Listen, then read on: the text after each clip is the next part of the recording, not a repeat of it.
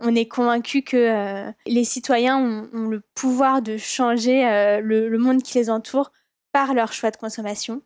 Et, notre objectif, c'est de les aider. Et pour les aider, bah, leur apporter à la fois l'offre, leur faire découvrir les produits qui existent et leur apporter un maximum de transparence pour qu'ils aient les moyens de faire la distinction entre ce qui est vraiment responsable et ce qui l'est pas. Bonjour, bonjour, and welcome to Mission First, the podcast to get inspired and to learn from successful entrepreneurs who are building a sustainable future for our planet and its people. I am Gilles Toussaint, your host and the founder of GT Impact, a growth and digital marketing agency working only with companies making a positive difference in this world. For all of you English speakers who are following this podcast, thank you and don't worry. This is not becoming a podcast in French. This podcast is a masterclass, and there are some awesome entrepreneurs who have a tremendous sustainable impact on this world, but would be more comfortable to speak about this masterclass and about all these details in French. So, as I speak French too, as you may have noticed, I took the decision that once in a while I will give them the opportunity to share their experience in that language. I hope this is okay for you. So, if you don't understand French, I'm looking forward to talking to you in the next four episodes, which will all be in English. Aujourd'hui, j'accueille Claire Chouraki, cofondatrice de Dream Act, une plateforme de e-commerce responsable qui vend plus de 12 000 produits éco-conçus et engagés. Claire rêve d'une société où l'éco-responsabilité est la norme et non l'exception. Alors, en 2015, moins de deux ans après avoir terminé ses études, elle crée Dream Act. Comme tout entrepreneur, Claire et sa cofondatrice ont galéré, notamment pour trouver le bon business model. Mais depuis deux ans, le succès est au rendez-vous et la croissance prend bien. Maintenant, Dream Act, c'est 19 employés et plus de 800 marques sur leur plateforme, avec un modèle mixte et deux sites web, un pour vendre aux particuliers en B2C et un pour vendre aux entreprises en B2B. Claire nous a fait le plaisir de préparer une liste de conseils à propos de comment développer une plateforme de vente de produits éco-responsables et comment sensibiliser ses consommateurs. Donc, si vous êtes dans l'e-commerce éco-responsable, accrochez-vous car cela risque d'être un épisode passionnant pour vous comme pour moi. One small comment before we dig into this episode. This podcast is like a masterclass with long episodes where we talk in detail about the challenges and learnings of every guest. But if your time is limited and you still want to get advice about growing your business and having a greater positive impact on this planet, I've just created a best of series with a special format 10 audio episodes between 3 to 10 minutes, shorter than a coffee break. They are only hands on advice shared by the guests of this podcast. You can receive these best of episodes by signing up for my newsletter in which I also send a text summary of the do's and don'ts shared by each guest after every episode. So, if you want to get these condensed and useful tips for and from successful entrepreneurs with a sustainable mission, just go to my website, gtimpact.com, or find the link in the description of this episode and sign up for the newsletter. Claire, merci beaucoup d'être avec nous aujourd'hui. Comment ça va Très bien, et toi Ravi d'être ici avec toi. Merci beaucoup. Très content aussi. Donc, dis-moi, tu es une des deux cofondatrices de Dream Act. Peux-tu m'expliquer en quelques mots ce que fait Dream Act Oui, euh, alors Dream Act, c'est euh, la place du consommateur responsable, comme tu l'as très bien expliqué. Euh, donc, c'est un, un, espace en ligne sur lequel on vend des produits éthiques et écologiques aux particuliers comme aux entreprises. pour les particuliers, c'est une marketplace, donc on a toutes sortes de, produits qui répondent à nos besoins du quotidien, donc de la mode responsable, des cosmétiques, des produits pour la maison, du zéro déchet, euh, des, jouets pour enfants. Euh, c'est vraiment vaste. En fait, on vend tout sauf de l'alimentaire. Euh, pour les entreprises, on propose les produits de nos marques engagées de façon à créer des cadeaux d'affaires responsables, donc avec des avec euh, des logos d'entreprise. Enfin, voilà, c'est des produits qui ont un marquage euh, aux, couleurs de l'entreprise et qui sont euh, aussi, enfin, et qui sont éco-conçus. Très bien, très bien. Et quelle est la mission en fait derrière ça. Parce que j'ai cru comprendre que justement, quand tu dis que tu rêves d'une société où l'éco-responsabilité est la norme et non l'exception, quelle est la mission de, Dream Act et en quoi est-ce que cette mission est, je veux dire, est différente peut-être de la tienne? Ou est-ce qu'elle est exactement la même? Notre mission chez DreamAct, c'est de démocratiser la consommation responsable. Euh, quand on l'a énoncé comme tel il y a quatre ans, quand on a créé DreamAct, c'était assez novateur. Aujourd'hui, tout le monde dit ça. tout le monde dit vouloir changer les, modes de consommation, même les, grands de, la grande distrib. Euh, nous, c'est vraiment le, cœur de la raison pour laquelle on a créé la société. Euh, on est convaincu que euh, qu'aujourd'hui, les, citoyens ont, le pouvoir de changer le, monde qui les entoure par leur choix de consommation. Et, notre objectif, c'est de les aider. Et pour les aider, bah, leur apporter à la fois l'offre, leur faire découvrir les produits qui existent et leur apporter un maximum de transparence pour qu'ils aient les moyens de faire la distinction entre ce qui est vraiment responsable et ce qui l'est pas. Euh, pour parler un petit peu maintenant des, chiffres, pour situer un peu où vous en êtes, j'ai dit dans l'introduction que vous étiez 19, c'est ce que j'ai vu sur LinkedIn. Combien est-ce que, en, termes d'employés à temps plein, combien est-ce que vous êtes exactement pour l'instant? Oui, c'est ça, c'est 19. On est 19 employés à temps plein. Et en termes de, revenus ou de nombre de clients, c'est de quelle ordre de grandeur pour l'instant? Euh, Alors, euh, l'année dernière, on a fait 3 millions de chiffres d'affaires. Et on est sur une pente pour euh, augmenter encore cette année. Donc, pour juste pour vérifier, vous êtes compagnie, vous n'êtes pas une, une, compagnie, une association sans but lucratif, vous êtes une compagnie à, profit? C'est ça. On est une entreprise, une entreprise sociale. En France, il y a un statut qui s'appelle le statut ESUS qui reconnaît l'utilité sociale d'une entreprise. Donc, donc, on est une SAS, un statut d'entreprise classique, mais euh, avec ce statut d'entreprise responsable. Est-ce que c'est un peu similaire, par exemple, aux entreprises B Corp bah, Typiquement, on est aussi labellisé B Corp. Point. Ce sont des critères qui, qui se recoupent. Et euh, au niveau du, des levées de fonds, combien est-ce que vous avez euh, fait de levées de fonds et, au total? Et est-ce que vous êtes déjà profitable ou pas? Alors, pour le moment, on a fait deux levées de fonds. Et, et oui, on arrive à, à la profitabilité cette année. Euh, donc, bah, maintenant, ça, nous donne un peu une idée un peu plus claire de, où vous en êtes. Attardons-nous un peu maintenant sur, sur le début. Ça faisait 4 ans que vous avez créé la compagnie, mais j'ai vu sur LinkedIn que vous avez commencé, je pense, en 2015. Oui, c'est ça. En fait, c'était, on a créé les statuts de l'entreprise en novembre 2015. Il y a déjà 6 ans maintenant. Presque 6 ans. Le temps passe vite. Ouais, en fait, un peu plus. c'est vrai que ça passe vite.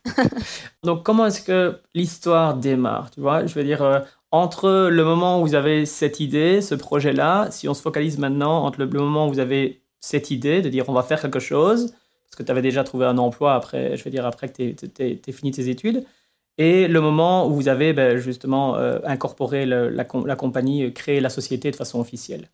Oui. Euh, alors l'idée, l'idée de DreamAct est venue en fait quand on finissait nos études. Diane, mon associée, euh, et moi, on était en dernière année euh, d'école de commerce. On avait fait toutes les deux des stages euh, dans des entreprises, enfin, dans des entreprises sociales et des associations à but non lucratif. on était toutes les deux hyper sensibles à, voilà, l'envie de changer les choses à notre échelle. Et on se rendait compte qu'il y avait quand même une, grosse dissonance entre les choix qu'on faisait pour notre métier, où on voulait avoir un métier impact, et notre consommation du quotidien qui n'était pas du tout euh, en accord avec les valeurs qu'on prenait. Euh, et à ce moment-là, on a commencé à se dire, bah, il faut qu'on trouve des solutions, il faut qu'on creuse en fait, parce que c'est vrai que c'est complètement incohérent de vouloir changer le monde dans son travail, mais dans son quotidien, rien faire du tout. Euh, et donc, on a commencé à chercher des entreprises qui nous permettaient de changer notre mode de consommation.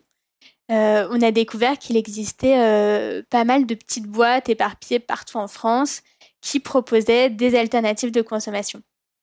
Et c'était en effet, enfin, il y a 5-6 ans, donc il y en avait beaucoup moins qu'aujourd'hui.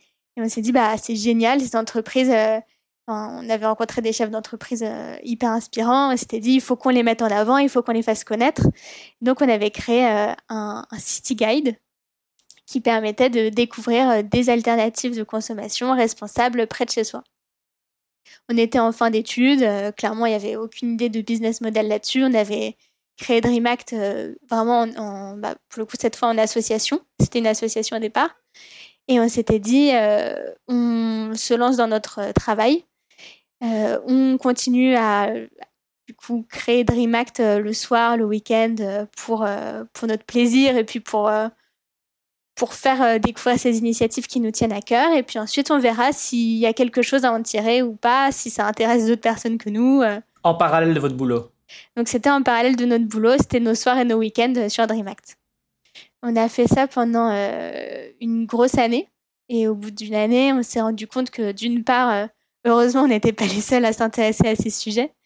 et d'autre part, il y avait un, vrai besoin à la fois du côté des, citoyens de découvrir plus d'initiatives près de chez eux. Et, c'est vrai qu'il n'y avait pas forcément des initiatives partout en France. Et nous, on avait aussi du mal à les trouver, ces initiatives. On ne pouvait pas faire le tour de France tout le temps à chaque fois qu'on nous demandait une nouvelle ville. et d'un autre côté, on se rendait compte que bah, ces petites marques hyper inspirantes qu'on découvrait, elles mettaient parfois la clé sous la porte tout simplement parce qu'elles n'étaient pas assez connues, elles n'avaient pas assez de clients et, elles n'avaient pas à s'en sortir alors qu'elles proposaient des, alternatives géniales. Et à ce moment-là, on s'est dit, bah, il faut qu'on aide cette offre et cette demande finalement à se, rencontrer. Euh, et c'est à, ce moment-là qu'on a eu l'idée de, de, créer un site internet sur le, qui sera un site marchand sur lequel euh, les citoyens pourraient acheter les, produits de ces marques engagées euh, sans, en prenant forcément le, local, hein, ceux qui, sont qui ont ces entreprises à côté de chez eux, qu'ils aillent euh, en direct les acheter, mais, voilà, ça permettait aussi d'acheter des produits de marques responsables sans forcément que ce soit pile poil en bas de chez soi. Et du coup, à ce moment-là, vous êtes, quand vous décidez de créer le site web, vous êtes toujours toutes les deux oui, on était, on était toutes les deux. On avait mis en place aussi un programme d'ambassadeurs euh, au, tout début, lorsque DreamAct était une association. Euh, chacun pouvait devenir euh, ambassadeur dans sa ville, aller découvrir des initiatives responsables et les partager sur le site. C'était complètement collaboratif.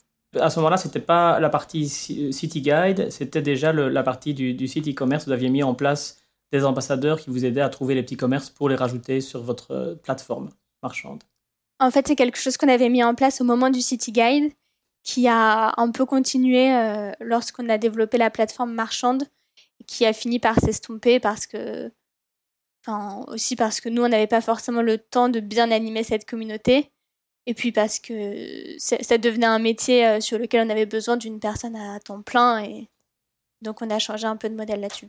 Et comment est-ce que vous y êtes prise pour euh, développer le site web au début? Euh, Qui, est-ce qui, qui, est qui s'en est chargé? Est-ce que, vous avez, euh, est-ce utilisé des freelancers pour ça? On a pas mal galéré. on a fait un, WordPress avec un thème WordPress un peu moche. on a eu un freelance qui nous avait créé un premier logo et qui nous avait aidé à faire quelques ajustements sur le site. mais, au début, c'était vraiment tout, en bricolage. Et puis au fur et à mesure, on, on s'est dit qu'il fallait professionnaliser ce, métier-là, parce que c'était quand même le cœur de notre, de notre métier. Enfin, c'est, notre usine à nous, quoi. Donc à ce moment-là, on a rencontré euh, une équipe de développeurs euh, vraiment géniale, avec qui on travaille toujours aujourd'hui et, qui nous aide sur toute la partie euh, techno. Et donc cette, partie-là, où est-ce que ça se situe au niveau de la, de, de la chronologie? Euh, quand vous créez votre site web, est-ce que vous créez déjà, est-ce que vous avez quitté votre boulot déjà? À quel moment est-ce que vous quittez votre boulot en fait? En fait, on avait créé un premier site web qui était le City Guide Dream Act. Euh, on a quitté notre boulot au moment où on a créé un premier site marchand qui était encore fait en bricolage. Et, c'est que un an, un an et demi plus tard qu'on a eu les moyens de payer des développeurs pour avoir une vraie plateforme bien construite euh, et qui soit un peu plus pro. Donc, vous quittez votre boulot, vous, vous, commencez par un city guide, vous avez, euh, vous faites ça vos, soirées, vos week-ends, vous créez votre, votre communauté d'ambassadeurs, vous vous rendez compte que euh, vous, avez, bah, vous avez le besoin et la demande pour faire un site web, vous créez votre plateforme web, vous faites ça en bricolage, vous deux, à ce moment-là, et vous avez déjà à ce moment-là assez de, revenus pour pouvoir dire je quitte mon boulot ou est-ce que vous avez euh, ou est-ce que vous avez fait une levée de fonds ou est-ce que vous avez bénéficié de bourse à l'époque pour pouvoir quitter votre boulot? On a eu zéro revenu quand on a quitté notre boulot. Euh, donc on avait juste un peu d'argent de côté et des parents et des copains très sympas qui nous ont beaucoup épaulés pendant un an et demi. Et ensuite, on a levé des fonds et c'est que à ce moment-là qu'on a pu se, rémunérer. Mais oui, au début, on a eu la chance d'être euh, bien accompagné par notre entourage. Et ce qui est bien aussi, c'est que bah, l'e-commerce, vous avez l'avantage que, entre guillemets, la seule chose que vous aviez à payer, c'était euh, vous-même. Euh, vous n'aviez pas beaucoup de, frais. et puis alors, donc vous quittez votre boulot, vous avez votre plateforme un peu, je veux dire, maison, bricolée. Et un peu après, vous rencontrez cette équipe de développeurs qui vous aide à, professionnaliser les sites web. C'est qui, le, je veux dire, c'est quoi le, la première personne que vous engagez, euh, si vous, euh, que vous engagez euh, pour, votre, pour votre boulot? Alors, les premières personnes. Enfin, pour votre entreprise, pardon. Les premières personnes qu'on a engagées dans l'entreprise, c'est une personne pour s'occuper de la communication. Donc, rédiger des articles de contenu et faire connaître DreamAct et en même temps une personne pour s'occuper de développer l'offre. Donc aller chercher euh, des, des, nouvelles marques euh, engagées euh, à, à, faire découvrir aux citoyens. Donc communication et business development dans ce cas-là. si on revient juste deux secondes avant cette phase-là qui commence avec les, les, premiers employés, avant que vous ayez les premiers employés, ça a été quoi pour vous le plus difficile? Mmh, Je pense que le plus difficile, c'était de pas s'éparpiller. En fait, on n'avait pas de temps puisqu'on devait faire tous les métiers à, à, à deux. Et, et, en même temps, on avait tout le temps plein d'idées. On avait. on, a, dès qu'on était sollicité euh, par qui que ce soit, bah, on y allait. Et typiquement, on a passé des week-ends entiers à faire euh, des marchés de Noël euh, qui, qui nous permettaient de rencontrer les consommateurs. Donc c'était très bien, mais en fait, on perdait un temps fou euh, à pas se focaliser sur notre cœur de business qui était pas du tout de faire de la vente en marché de Noël, mais qui était vraiment sur le site internet et de développer nos, nos ventes sur ce site. Donc, euh, voilà, je pense que la, première euh, difficulté, ça a été d'arrêter de, s'éparpiller, de, de, savoir dire non et de se concentrer sur, euh, sur le développement de la société avec les axes prioritaires. Super conseil ça. Et, et, ça, vous vous en êtes rendu compte de vous-même, j'imagine. C'est à un moment donné où vous vous êtes rendu compte, où est-ce que vous avez utilisé des outils pour vous rendre compte de comment vous, vous gériez votre temps euh, C'est quoi Ça a été quoi le déclic pour vous dire euh, bon maintenant il faut qu'on ok il faut qu'on change? On En fait, on s'en rendait compte un peu de nous-mêmes, euh, mais c'est vrai que c'était aussi des trucs qui étaient agréables quoi. On aimait bien rencontrer tous ces partenaires, aller à la rencontre des clients. En fait, au fond, nous on le savait. C'est juste qu'à un moment on s'est dit bon stop, là on peut pas faire tout, on est deux donc on, se concentre et, et on dit non quoi. Ok, et donc maintenant, si on, avance un peu, euh, donc vous êtes euh, quelques années, enfin quelques années plus tard avec le site web qui a bien avancé, en travaillant avec votre équipe de, développeurs, avec qui vous travaillez toujours. Donc pour l'instant, vous travaillez toujours avec une agence pour, euh, je veux dire, tout ce qui est l'implémentation de votre site web. Oui. Ok, vous n'avez pas encore d'équipe technique à ce moment-là. C'est quoi, en maintenant, si vous, si vous prenez votre équipe pour l'instant, les 19 personnes, sans détailler chaque rôle, mais en gros, c'est quoi les, les profils des, des personnes, plus ou moins en proportion? Alors, on a une équipe offre, toujours, euh, une partie euh, communication et acquisition de trafic, une partie euh, conversion sur le site, donc tout ce qui est merchandising, amélioration de l'expérience utilisateur, une partie service après-vente et des commerciaux pour répondre aux besoins des entreprises. Oui, parce que ça, c'est justement quelque chose sur lequel je voulais m'attarder, en espérant que j'ai pas, j'ai pas mal décrit ça dans, dans l'introduction. Comment est-ce que vous avez résolu le problème de la poule et de l'œuf au début, sachant que les, plateformes d'e-commerce, euh, par exemple les investisseurs, c'est quelque chose que les investisseurs ou les, conseillers en startup disent toujours ne commencez pas une plateforme de e-commerce, c'est toujours parce que justement c'est hyper difficile à, grandir puisque c'est très difficile, enfin au début vous n'avez pas de marque, euh, vous n'avez pas, de, pas de produits, parce que les produits, ben, c'est difficile d'attirer les marques parce qu'elles vous disent ah ben vous n'avez pas de clients vous n'avez pas de trafic. Et si vous n'avez pas de, marque, c'est aussi difficile d'attirer du trafic. Donc, en guillemets, comment est-ce que vous avez fait pour attirer à la fois, ou pour, en guillemets, quelle était votre stratégie pour pouvoir euh, développer, attirer des marques et en même temps attirer des, des, clients sur votre site? Parce que je vois que dans les marques, euh, tu me parles de petites boîtes, mais je vois que vous avez des marques comme Patagonia, par exemple, sur votre site web. Alors, on, a Patagonia maintenant mais, euh, sur, sur quelques références, mais au début, on n'avait vraiment que des petites marques. Euh, pour, avoir ces, pour répondre à cette question de la poule de l'œuf, on a commencé par euh, se fixer un objectif de 30 marques sur le site avant d'ouvrir la plateforme au public. Et ces 30 marques, pour aller les chercher, on leur a dit un truc très simple. On leur a dit, il n'y aura pas d'abonnement pour être en ligne sur la plateforme, vous n'avez aucun frais fixe. Et en plus, on s'occupe d'ajouter nous-mêmes tous vos produits à votre place. Donc on a passé, bah, pareil, des journées, des soirs, des week-ends à ajouter les produits de ces 30 marques à la main. Euh, de façon à ce qu'elles, elles aient tout intérêt à, intégrer notre site, en fait. Ça leur prenait aucun temps. Euh, au pire, ça leur faisait de la visibilité. Au mieux, ça leur faisait des ventes. Et donc, c'est comme ça qu'on a commencé. Et puis ensuite, au fur et à mesure, euh, on a quand même dit aux marques qu'il fallait qu'elles ajoutent leurs produits elles-mêmes. Très bien. Et alors, dans la discussion qu'on avait eue avant, avant cette interview, tu m'avais dit que bah, ce qui avait duré pas mal chez vous, c'était de trouver le, bon business model. Est-ce que tu peux m'expliquer un peu euh, ce, que tu voulais dire par là, par quelle euh, étape vous êtes passé Oui. Euh, alors, bah, au départ, on n'avait pas de business model. Hein. DreamAct, c'était une association à but non lucratif avec ce City Guide. on, a eu des premières pistes de business model en discutant avec nos clients et avec nos marques partenaires. Donc euh, c'est à ce moment-là qu'on s'est dit il faut créer une plateforme pour que les citoyens aient accès à l'offre euh, de ces entreprises responsables. Euh, et puis, en fait, c'était une bonne première brique de business model, mais c'est vrai qu'il faut devenir quand même assez gros pour pouvoir devenir rentable sur une partie marketplace. Et à ce moment-là, on a continué à écouter les, besoins autour de nous et on s'est rendu compte qu'on avait pas mal d'entreprises qui venaient nous voir en nous disant bah, moi aussi j'aimerais bien acheter euh, des produits euh, responsables. Qu'est-ce que vous pouvez nous proposer? On se rendait compte qu'on avait pas mal de marques qui en fait étaient trop petites pour être capables de répondre aux besoins des entreprises. Et donc à ce moment-là, on a aussi structuré une offre qui pouvait répondre aux besoins des entreprises.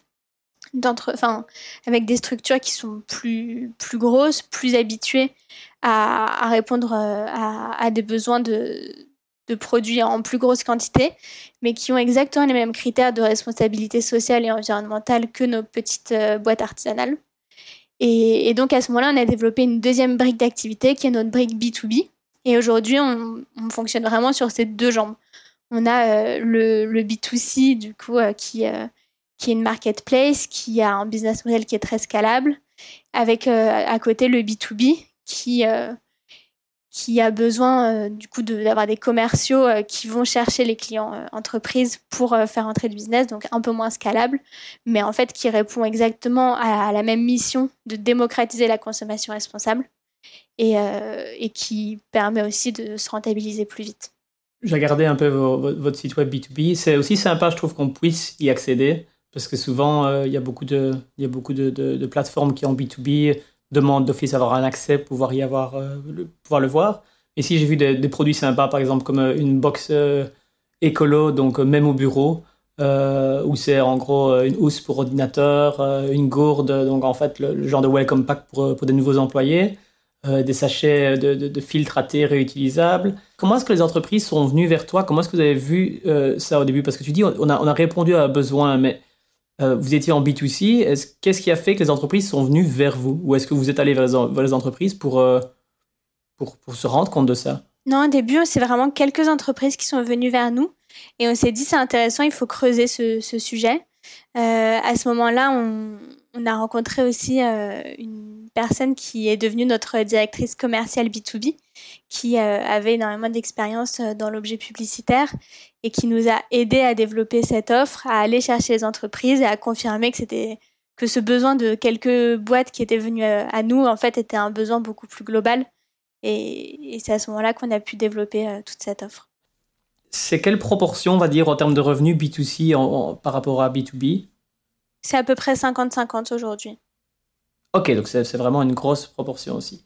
Et, donc, c'était ça la partie dont tu voulais dire au niveau du business model, ce que vous avez adapté, est-ce qu'il vous a fallu temps de trouver le B2B C'est venu il y a à peu près deux ans, c'est ça que vous avez dit? C'est ça. Maintenant, ce que j'aimerais bien faire, c'est de passer en revue donc, la, liste de conseils que tu m'as très gentiment envoyée, que tu as préparée pour, euh, pour nos auditeurs, donc, euh, où on avait discuté ensemble de tes conseils sur le thème de comment développer une plateforme de vente de produits éco-responsables et en particulier comment sensibiliser ses consommateurs. Le premier conseil que tu m'as donné, c'est soyez transparent euh, pour vos produits. Donc, euh, il faut changer le point de vue des consommateurs à propos du concept éco-friendly ou éco-responsable. Et tu m'as expliqué, euh, enfin tu m'as dit que vous aviez en fait un procédé particulier de sélection de vos produits. Est-ce que tu peux un peu me détailler comment est-ce que vous faites pour changer le point de vue des consommateurs euh, à propos l'éco, des produits éco-responsables avec votre, ce procédé particulier Oui. alors en effet, la transparence, c'est pour nous un, facteur clé de succès pour changer la vision de l'éco-responsabilité par les citoyens. Aujourd'hui, tout le monde parle d'éco-responsabilité et, en fait, ça devient de plus en plus difficile de, distinguer le vrai du faux.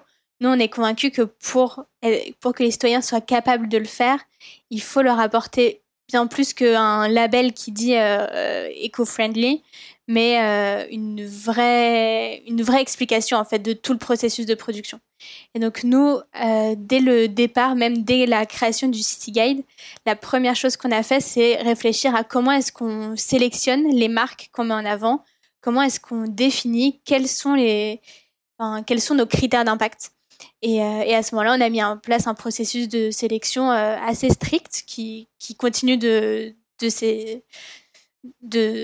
développer euh, du coup euh, avec l'entreprise. Mais notre processus de sélection, c'est d'abord d'avoir un comité éthique indépendant euh, qui nous aide à, à, définir les questions qu'on va poser aux marques. Ce comité éthique indépendant, il est constitué d'experts de la consommation responsable de chacun de nos domaines d'activité et il va nous aider à, à nous challenger sur les questions qu'on pose aux marques. Ça, c'est voilà, la, la, base de notre, de notre process. Une fois que on a été assez au clair sur les questions qui étaient importantes pour comprendre tout le processus de production, ce qu'on fait, c'est que pour chaque marque qui souhaite entrer sur DreamAct, on va lui poser des questions sur, euh, bah, sur tout son processus de production en fait. D'où vient la matière première, qui l'a fait, dans quel pays, ensuite où est-ce que le produit est transporté, euh, où est-ce que où est-ce qu'il est terminé, etc. Euh, quelle est la quelle est la logistique. Enfin, vraiment chaque étape, on va poser des questions dessus. On veut pas forcément des marques qui sont parfaites de A à Z. Par contre, on veut faire entrer uniquement des marques qui sont capables de bah, répondre à un maximum de questions quand elles ne le sont pas, par exemple dans tout ce qui est textile, c'est vrai que les petites marques euh, artisanales euh, qui créent de la mode responsable vont pas forcément être capables de, dire euh, qui est la personne dans son champ de coton qui a qui a créé le coton. À ce moment-là, on va va s'appuyer sur des labels, par exemple label GOTS, qui est un label de référence sur le coton bio, et, une marque qui n'a pas été capable d'avoir une vision 100% transparente, mais qui par contre est allée chercher des solutions alternatives comme avoir un bon label de confiance pour, euh, pour choisir ses produits, on va partir du principe que bah, c'est une marque qui est tout aussi engagée que nous et qui veut être dans cette démarche de faire mieux. Euh, donc, euh, on, on, commence par poser des par, ce questionnaire. Si on est convaincu par les réponses aux questions lors de ce premier entretien, on va ensuite demander à la marque de répondre par écrit euh, à, à, toutes les questions qu'on lui a posées euh, sur, euh, sur le mode de fabrication. ensuite, on fait passer un, un comité de sélection interne qui permet de valider que la marque répond bien aux critères d'impact, mais aussi à, des critères de, de, positionnement qui sont en accord avec DreamAct. Typiquement, tout ce qui est produit de, luxe, pour le moment, on n'a pas forcément voulu les intégrer à DreamAct tout simplement parce que ça rentrait pas forcément dans notre vision de démocratiser la consommation responsable. Ça a créé même plutôt le, cliché que bah, c'est cher d'acheter des responsables. Et on n'avait pas envie de, montrer cette vision-là. Donc euh, voilà, il y a ce comité euh, qui permet de montrer qu'on est, bien positionné. Ce comité éthique indépendant, je trouve que c'est une fantastique idée. Comment est-ce que vous l'avez mis en place? Est-ce que c'est est -ce c'est un comité qui, fait partie de DreamAct Est-ce qu'il est, euh, je vais dire, quand tu dis indépendant, ou est-ce que c'est quelque chose que vous avez créé avec des, des freelances que vous employez et qui font ça sur le côté? Comment est-ce que vous avez mis ça en place? En fait, dans notre comité indépendant, il y a des experts de leur métier qui ne sont pas employés de DreamAct, qui, qui font partie de ce comité de façon bénévole et qui euh, nous aide à créer les questions qu'on va poser aux marques. Et ensuite, quand on se pose une question, par exemple, il y a une nouvelle matière qui arrive, on ne sait pas quoi en penser. Là, on va leur envoyer un message euh, en leur disant bah, qu'est-ce que tu en penses Et ils vont être capables de nous aider à répondre à ces questions-là. Et, et, ce comité, on le réunit tous les trimestres pour poser des questions de, de fond et qui nous aident à adapter notre questionnaire au fur et à mesure. Mais, la sélection au quotidien, c'est vraiment notre équipe qui l'a fait en se basant sur les recommandations du comité. J'ai une question par rapport, donc ici vous, sélectionnez les, produits et, euh, les marques. Euh, quand, vous faites votre tri, euh, c'est quoi le pourcentage de marques que vous acceptez par rapport à, je veux dire, aux, aux marques qui, qui voudraient bien être sur votre plateforme? On a, on a assez peu de marques qui ne sont pas responsables et qui viennent vers nous. Ça arrive vraiment rarement. Je dirais que presque 80% des marques qu'on accepte. Maintenant, comment ça se passe pour trouver les marques? Euh, Vous allez vers elles Vous avez quelqu'un chez vous qui, s'occupe de ça? Oui, on a quelqu'un chez nous qui s'occupe de ça à temps plein. Euh, et puis, on a aussi beaucoup de marques qui viennent d'elles-mêmes et nous contactent pour entrer sur la plateforme. Si vous aviez un conseil à donner aux entrepreneurs qui veulent trouver des marques responsables, c'est quoi je veux dire, la façon la plus facile dont, vous y prenez pour trouver des, marques responsables? Alors, une des façons vraiment faciles, c'est l'algorithme de Facebook et Instagram, qui au bout d'un moment a très bien ciblé euh, ce qu'on cherchait et, et en fait nous permet de découvrir des nouvelles marques euh, tout le temps. Enfin, c'est tout bête, mais en fait, Facebook et Instagram font ce travail pour nous à partir du moment où ils ont compris qu'on était intéressé par les marques responsables. Explique-moi un peu comment tu fais ça. Donc, au niveau de, au niveau de vos publicités ciblées, je comprends ça pour trouver, en guillemets, les, consommateurs qui, qui sont intéressés par les marques responsables. Si tu laisses faire ça à Facebook et Instagram, comment est-ce que ça se passe au niveau de, pour vous, trouver des marques responsables? Bah, Pour nous, trouver des marques responsables, typiquement, moi, j'en cherche souvent sur les réseaux sociaux.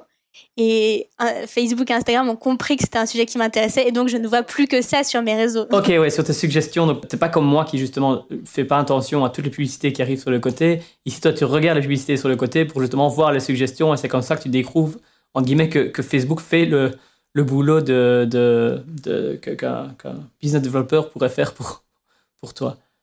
C'est ça. Et ensuite, on regarde pas mal toutes les plateformes euh, de crowdfunding sur lesquelles les marques se lancent. Et en général, il y a beaucoup de pépites dessus. Quand vous avez commencé, vous avez la possibilité d'avoir, enfin, vous avez des, plein de produits différents. Et si tu regardes n'importe quel coach en startup ou euh, investisseur, vous dira sélectionnez-en un ou deux thèmes et focalisez-vous là-dessus. Mais ici, vous avez vraiment une très très grande variété. Donc, comment est-ce que vous avez fait pour avoir cette grande variété? Est-ce que vous êtes parti au départ sur la grande variété, vous êtes resté comme ça pour un, ou est-ce que vous avez sélectionné une ou deux catégories et puis vous avez commencé à les, étoffer par la suite? C'est en effet quelque chose qu'on nous, nous demande souvent. Pourquoi est-ce qu'on a décidé de ne pas se focaliser sur une verticale et, d'aller chercher de l'offre dans, dans, beaucoup de domaines différents? Pour, euh, pour nous, c'était pas pertinent euh, de proposer un site de cosmétiques responsables ou de mode éthique. Euh, tout simplement parce que quand on veut changer son mode de consommation, on a besoin d'un site de référence qui permet de changer tout son mode de consommation et pas juste une verticale. Donc pour nous, c'était vraiment important de ne pas s'arrêter à juste une verticale. Euh, ce qu'on a, a fait, c'est qu'on a défini les verticales sur lesquelles on avait vraiment du mal à trouver des, des produits responsables. Nous, en tant que particuliers, on a décidé que ce seraient les verticales sur lesquelles nous, on allait travailler. Et à partir de là, on a décidé de les creuser les unes après les autres. Donc, par exemple, au début, on a fait euh, un, gros travail de recherche de produits zéro déchet. Euh, une fois qu'on a senti que l'offre était assez, euh, assez consistante, on s'est dit, OK, bah maintenant, c'est la mode éthique sur laquelle on va se focaliser. et c'est de cette façon-là qu'on arrive à faire grossir l'offre au fur et à mesure sur une verticale puis l'autre, en sachant que bah, on a toujours eu, par exemple, une catégorie déco euh, sur laquelle euh, jusqu'à cette année, on n'avait pas forcément mis tous nos moyens pour aller chercher euh, plus de déco-responsables. Et pour autant, bah, on trouvait des marques et donc on les ajoutait au fur et à mesure. C'est juste que c'est pas là où l'offre était la plus développée. quand on parle justement de, de cette partie-là, de la partie marketing, c'est quoi votre pourcentage de commission généralement sur, sur, sur, sur les marques? Parce que j'imagine que c'est votre modèle. C'est 20%.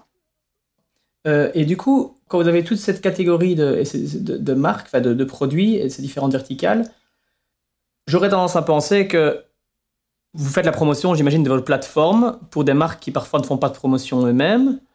Comment est-ce que vous optimisez votre budget pub entre les différentes verticales? Alors, on s'est rendu compte que plus on avait d'offres sur une verticale et plus la pub fonctionnait bien.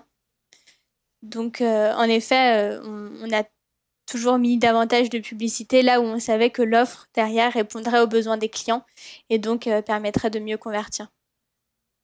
Et donc, du coup, comment est-ce que vous faites pour avoir euh, enfin, si vous vous rendez compte, on va dire que la partie euh, cosmétique, par exemple, il y a beaucoup plus d'offres, donc ça marche mieux, ça convertit mieux, donc vous avez tendance à augmenter le budget de cette partie-là. Mais comment est-ce que vous faites pour développer les parties qui justement n'ont pas tellement d'offres au départ?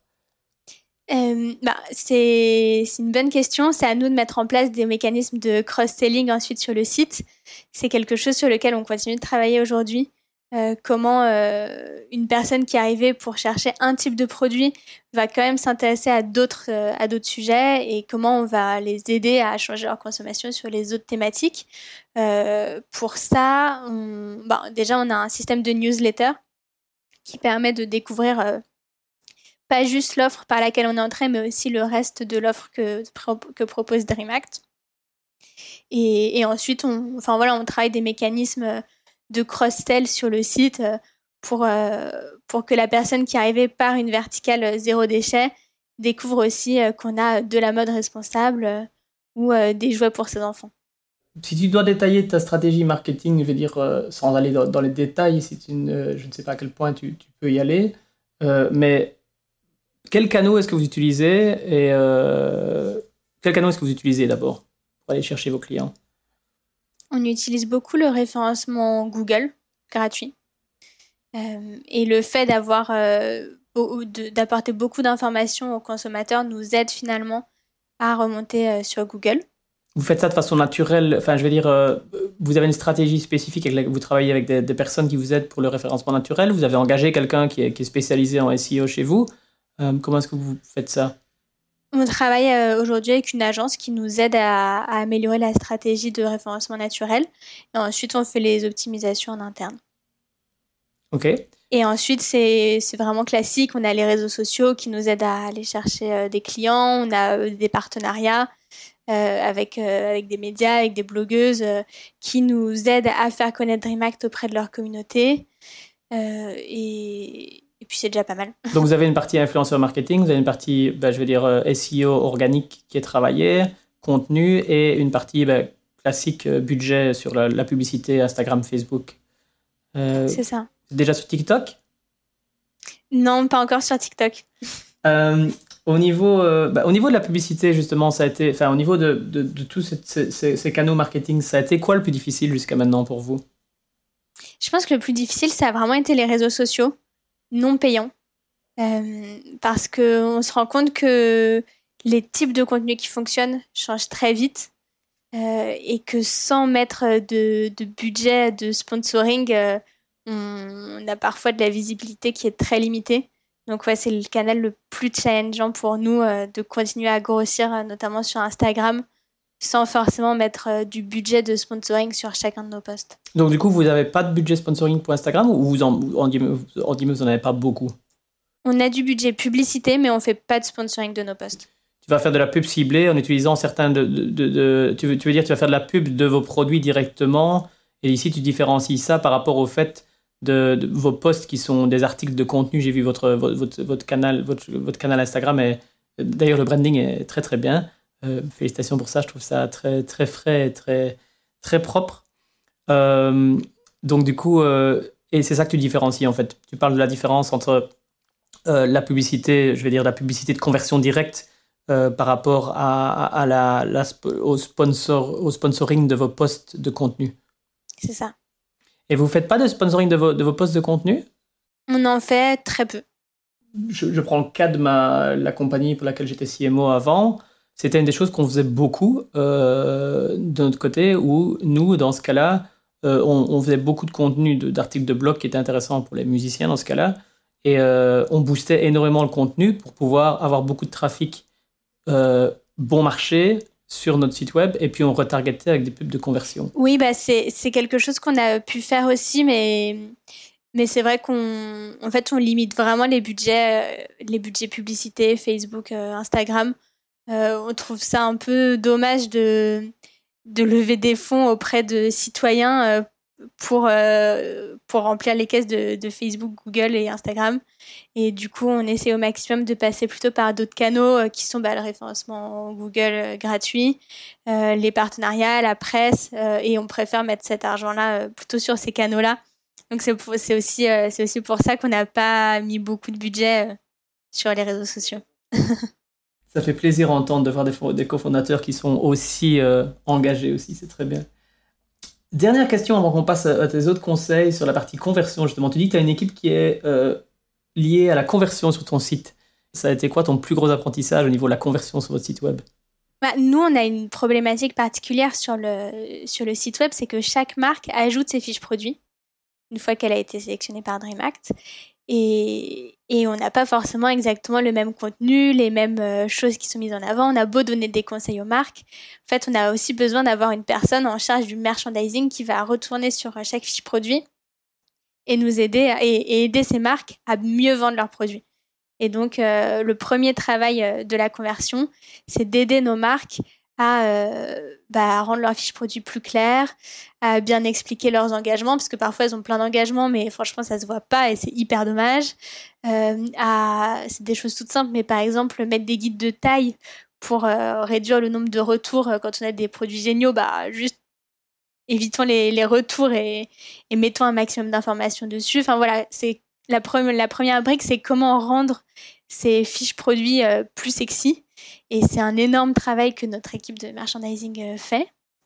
Et ensuite, il y a effectivement un travail du X, où là, c'est euh, bah, améliorer au fur et à mesure euh, le site pour répondre aux bonnes pratiques du web et avoir un taux de conversion qui, est, qui est bon parce que les clients trouvent ce qu'ils veulent. Quoi. Parfait. passons au deuxième conseil que tu m'as envoyé, donc c'était d'aider vos marques à grandir. Tu peux m'en dire un peu plus là-dessus? Oui, bah, la première chose qu'on fait pour les aider à grandir, c'est qu'on les, on les aide à vendre.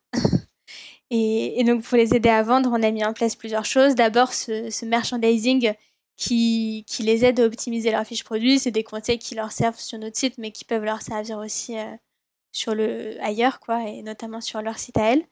Euh, ensuite, on a mis en place un, système d'ateliers d'échange de bonnes pratiques où les marques euh, se retrouvent en principe une fois tous les trimestres pour euh, s'échanger des bonnes pratiques sur des thématiques euh, qu'elles nous ont énoncées. Alors ça peut être euh, bah, le, le, web marketing, la communication quand on est responsable, mais aussi le, le, sourcing de, de, produits éco-conçus, c'est le financement de leurs projets. Enfin, c'est vraiment des thématiques qu'elles nous, qu'elles nous indiquent et sur lesquelles nous, on va organiser des ateliers. Les marques vont pouvoir s'échanger leurs leurs euh, bonnes pratiques et on va aussi inviter des experts de, ces sujets-là pour les aider à grandir et à avoir les réponses euh, à ces questions qu'elles se posent.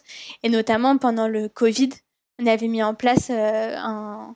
Alors c'était un atelier d'échange de bonnes pratiques, mais surtout en ligne, quoi, moins, moins en physique, où là c'était notre expert comptable qui apportait des solutions aux marques pour les aider à savoir quelles étaient les aides euh, dont elles pouvaient bénéficier, euh, enfin, voilà, qu'est-ce qu'il fallait faire euh, pour pas couler quand tu avais des ventes qui chutaient du jour au lendemain.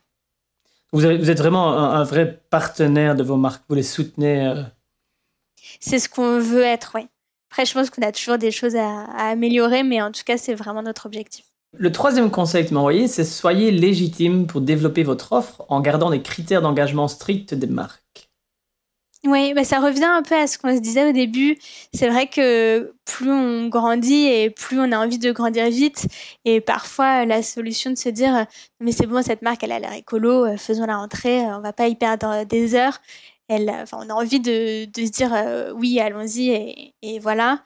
Euh, nous, c'est vrai qu'on s'est, mis en place un processus qui est hyper, hyper long et rigoureux pour intégrer une marque sur le site. Et, tant pis si, on peut aller plus vite. On part du principe qu'il vaut mieux être, un peu lent et, même en étant un peu lent, enfin, on a, aujourd'hui presque 900 marques sur le site, ce qui est quand même pas mal. Mais qu'il valait mieux prendre son temps et être sûr de l'offre qu'on proposait plutôt que faire des petites bourdes et perdre en légitimité auprès de, auprès de nos clients.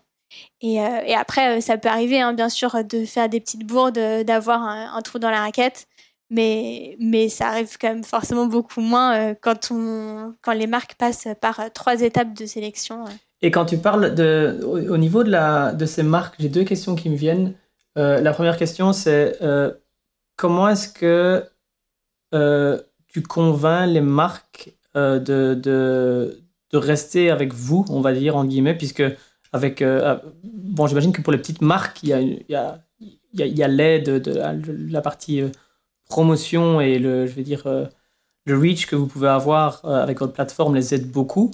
Mais pour les marques qui sont un petit peu plus grosses, par exemple, comment est-ce que vous les. Quel est l'intérêt pour elles de rester avec, avec vous plutôt que de vendre directement par leur propre site web?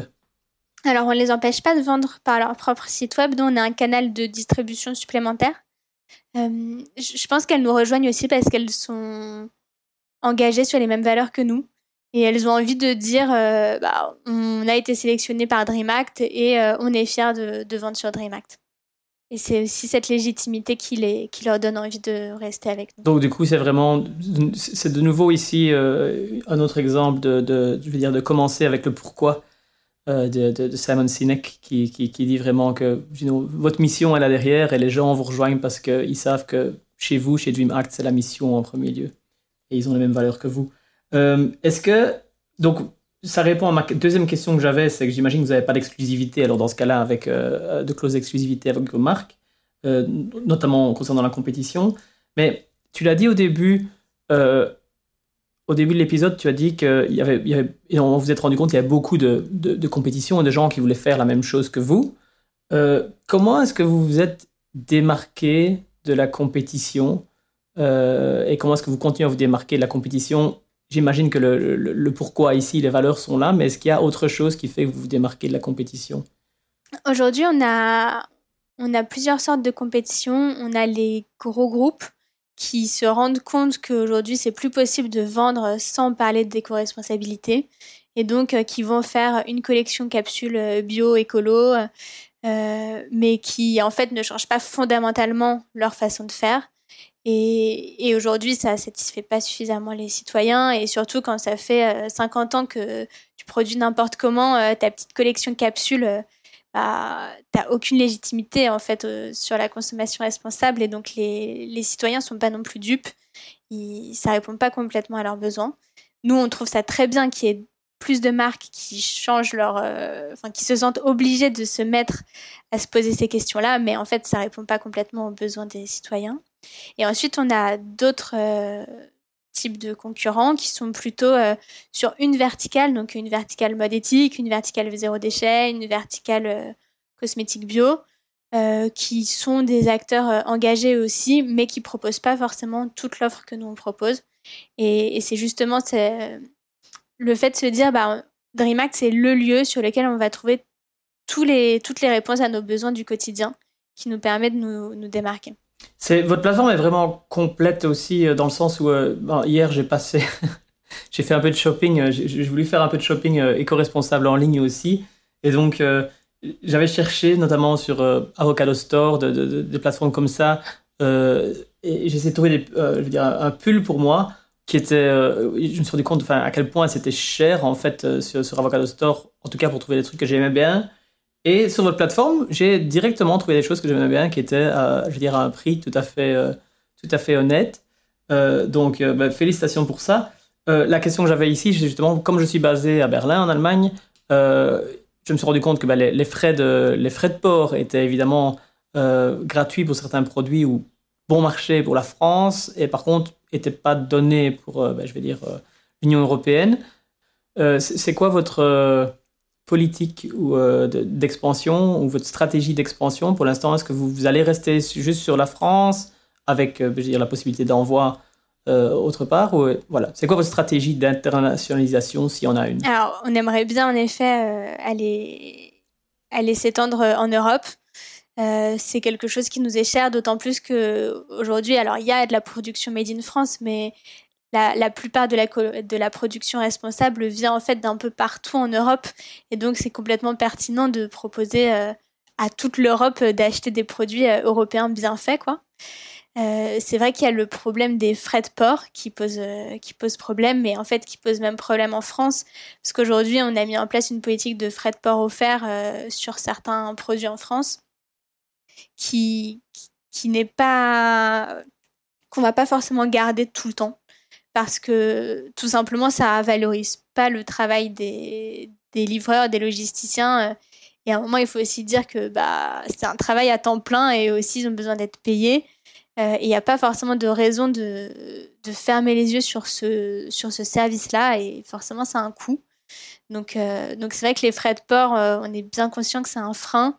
notre prochaine politique de notre prochaine stratégie de communication va être justement autour de ce sujet des frais de port pour sensibiliser les citoyens à l'importance bah, de les payer et puis d'accepter que c'est un service qu'on nous rend de nous envoyer un produit devant chez nous. Euh, et, et, du coup, la, la, stratégie, c'est avant tout de devenir un acteur euh, encore plus grand en France avant de s'internationaliser et de s'européaniser. Ça donne le, parfait, euh, la, transition parfaite pour le, dernier conseil que tu avais envoyé, qui était de sensibiliser vos consommateurs, justement. Donc, Comment est-ce que vous faites pour sensibiliser vos consommateurs? Alors, sensibiliser nos consommateurs, en effet, c'est un, un, sujet clé pour nous.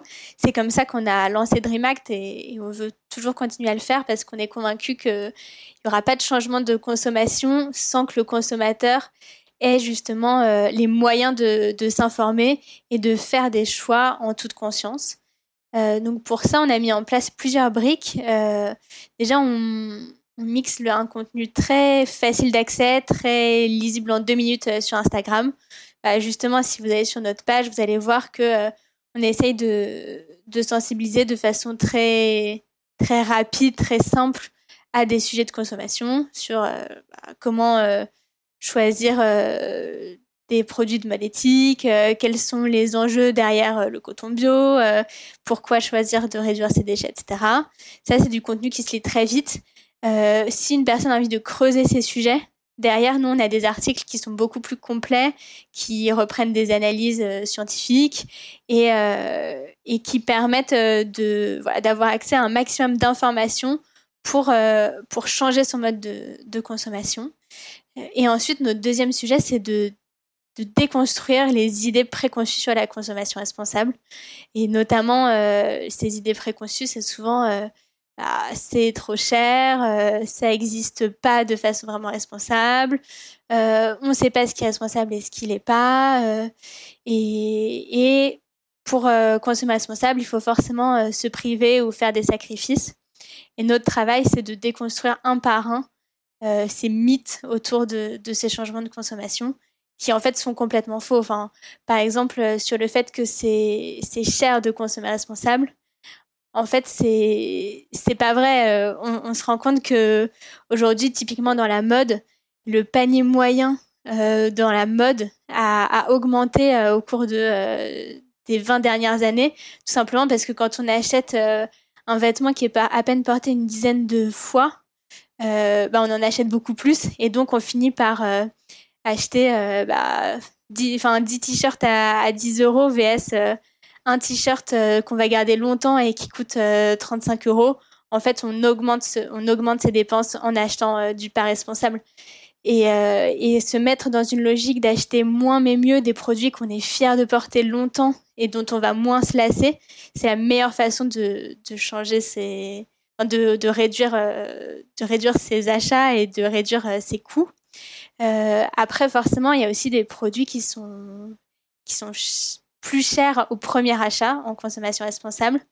Et là-dessus, c'est important aussi de se rendre compte que bah, on peut faire des économies, euh, notamment tout ce qui est euh, produits électroniques. Enfin, c'est tout bête, mais acheter du reconditionné, ça coûte beaucoup moins cher que d'acheter euh, de la nouveauté.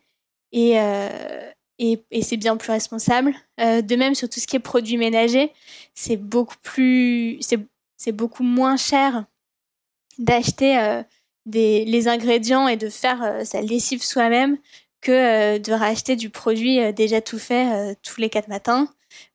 typiquement, moi, j'ai une lessive que j'ai achetée il y a trois ans sur DreamHack, j'ai toujours pas fini.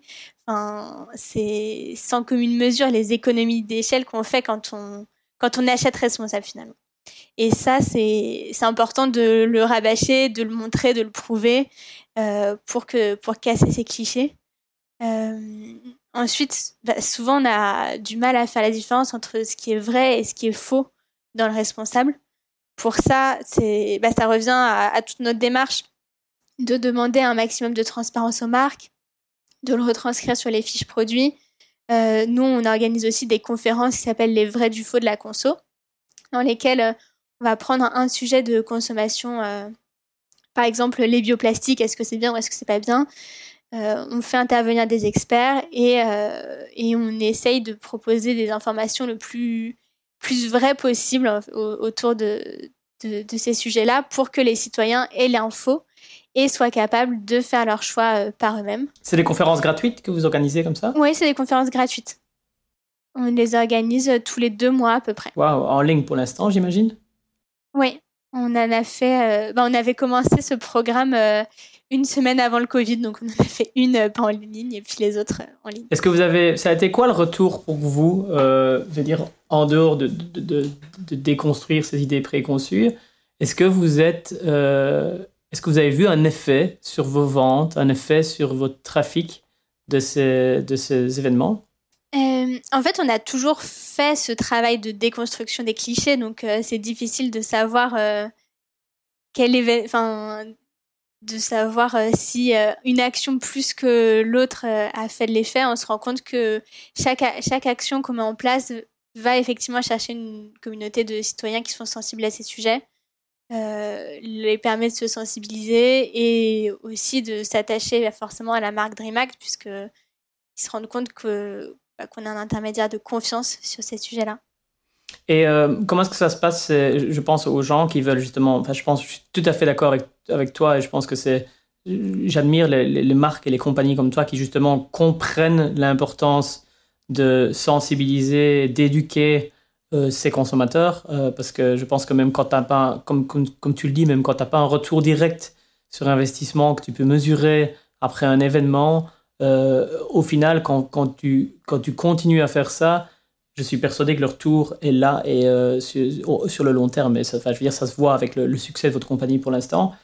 La question que je me posais, c'est quand tu fais ces événements, à quel point est-ce que vous essayez, en guillemets, de vendre un peu votre marque ou de vous placer à ce moment-là? Est-ce que, je veux dire, un événement comme ça, est-ce que c'est quelque chose euh, où, euh, en guillemets, euh, c'est juste un peu, vous comptez avoir le logo là-bas organisé par Dream Act, tu, fais un petit, tu fais un petit, un petit speech d'entrée et puis voilà, c'est fini Ou est-ce que vous donnez un coupon pour, est-ce que vous mettez en vente, enfin, vous mettez en, avant un coupon pour venir sur votre plateforme après qu'est-ce que, en guillemets, est-ce que vous, avez essayé des choses différentes là-dessus qui ont, avec, je veux dire, en rendant compte que certaines marchaient, certaines ne marchent pas? Euh, bah, alors encore une fois, c'est des événements qu'on a beaucoup organisés en ligne, donc euh, les coupons, etc. Euh, c'est pas tellement fait. Non, la, première conférence qu'on avait organisée, c'est vrai que bah, il y avait des petits flyers euh, Dream Act à l'entrée, donc sur du papier à planter. Donc ceux qui voulaient pouvaient repartir avec leur petit flyer Dream Act. C'était aussi un, cadeau de bienvenue, quoi. mais après, non, c'est vraiment des conférences. alors forcément, on explique que on explique notre démarche. Donc, euh, on introduit le, sujet euh, en expliquant euh, pourquoi on organise ça, pourquoi pour DreamAct c'est important de, sensibiliser les consommateurs. Mais l'idée c'est pas de faire une conférence pub qui, qui rabâche nos produits, quoi. Ok, très bien. Mais donc vous, de nouveau, vous incitez sur le fait de pourquoi c'est important pour vous, et donc vous incitez sur votre mission ici, ce qui je pense est le, plus, intelligent. Très bien. Donc, en fait, ça, clôture en fait euh, les, conseils que tu m'avais envoyés. Euh, j'avais une question encore de niveau euh, un peu marketing, justement, par rapport à votre B2B. J'ai vu que vous étiez aussi ben, pas mal actif sur LinkedIn, ce qui est normal en B2B. Est-ce que vous avez des... Quelles sont les, expérimentations que vous avez faites avec LinkedIn pour l'instant? Qu'est-ce qui, qu'est-ce qui marche? Qu'est-ce qui...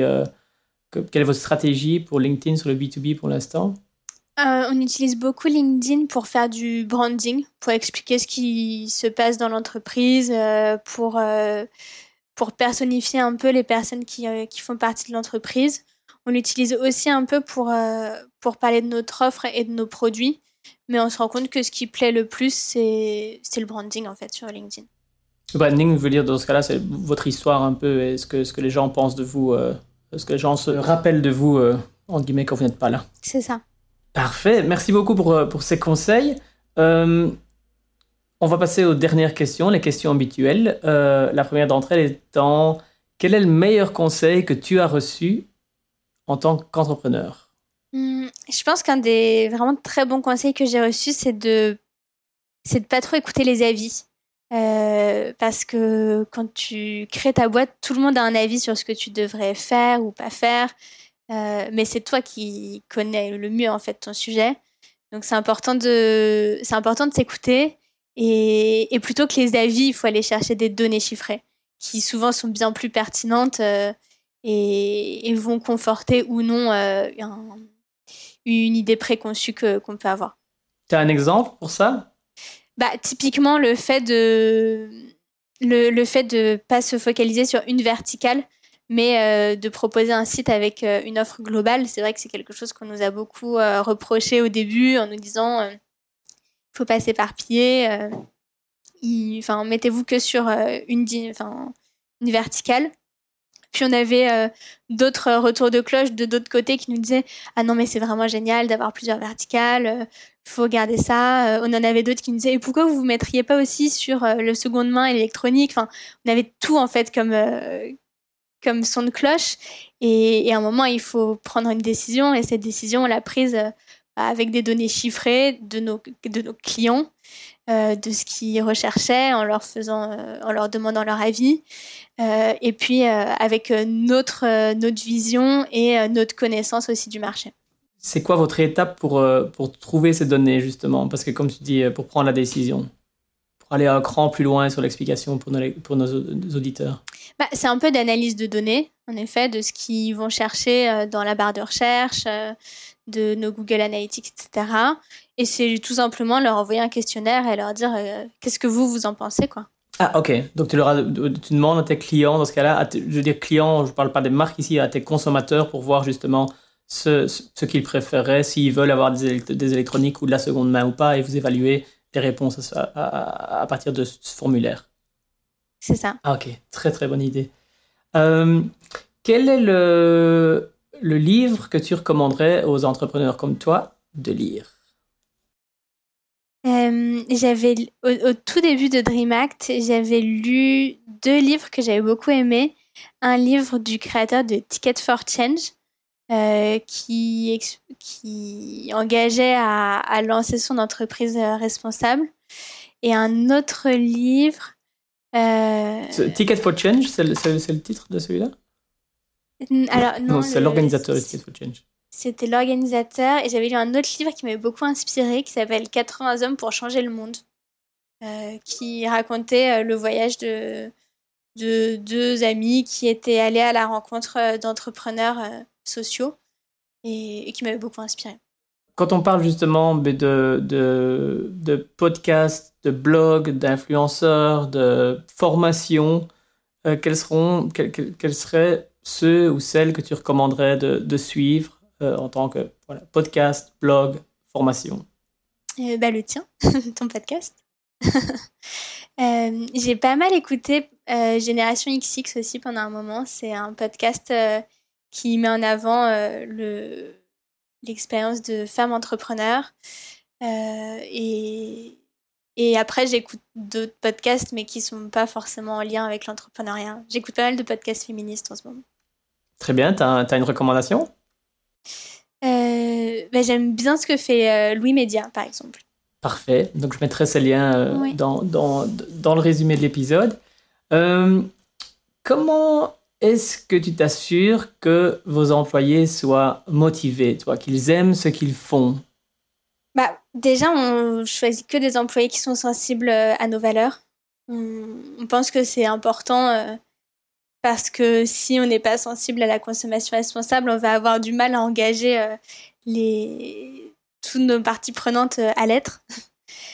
donc on, a la chance d'avoir une équipe qui, est sensible au même sujet.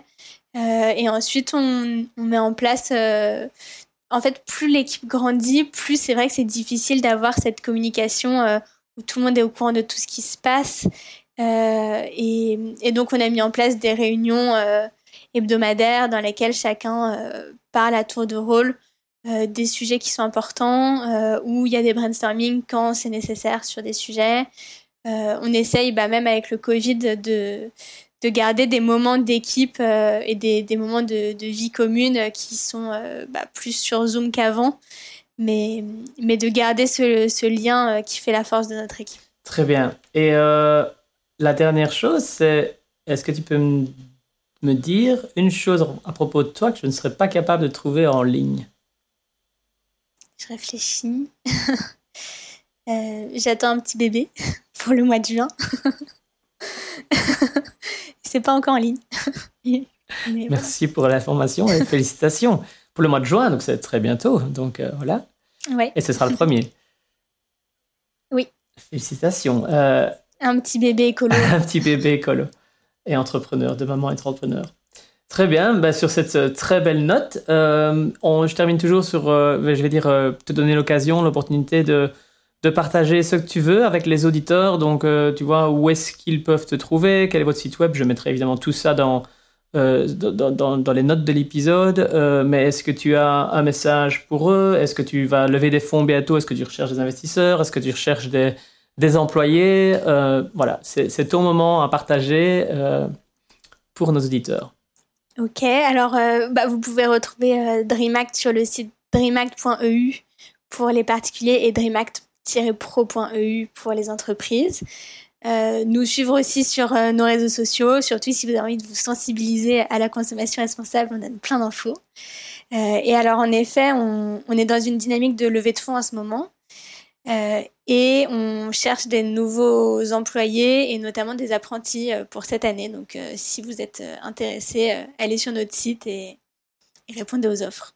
Parfait, je ferai passer le message aussi. Claire, je te remercie encore pour euh, ton temps et tes, conseils précieux aujourd'hui. Encore tout le meilleur pour euh, à venir, pour, euh, bah, pour dire en famille bientôt et évidemment pour, pour Dream Act aussi. Et je te souhaite une très bonne journée. Merci encore. Merci à toi. If you like this podcast, there are two things you can do that would mean the world to me. The first thing is to sign up for the podcast newsletter. That way, you will be notified of the new episodes, but you will also get a summary of the learnings at the end of every season.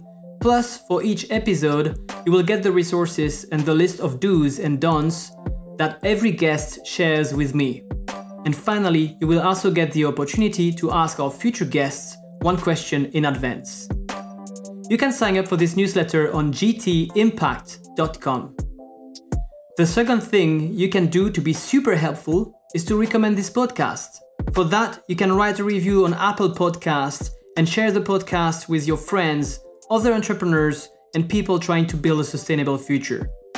That way, we can all learn together and work on a brighter future for us, our children, and our planet. Thank you very much, and see you next week for the next episode. Have a nice day.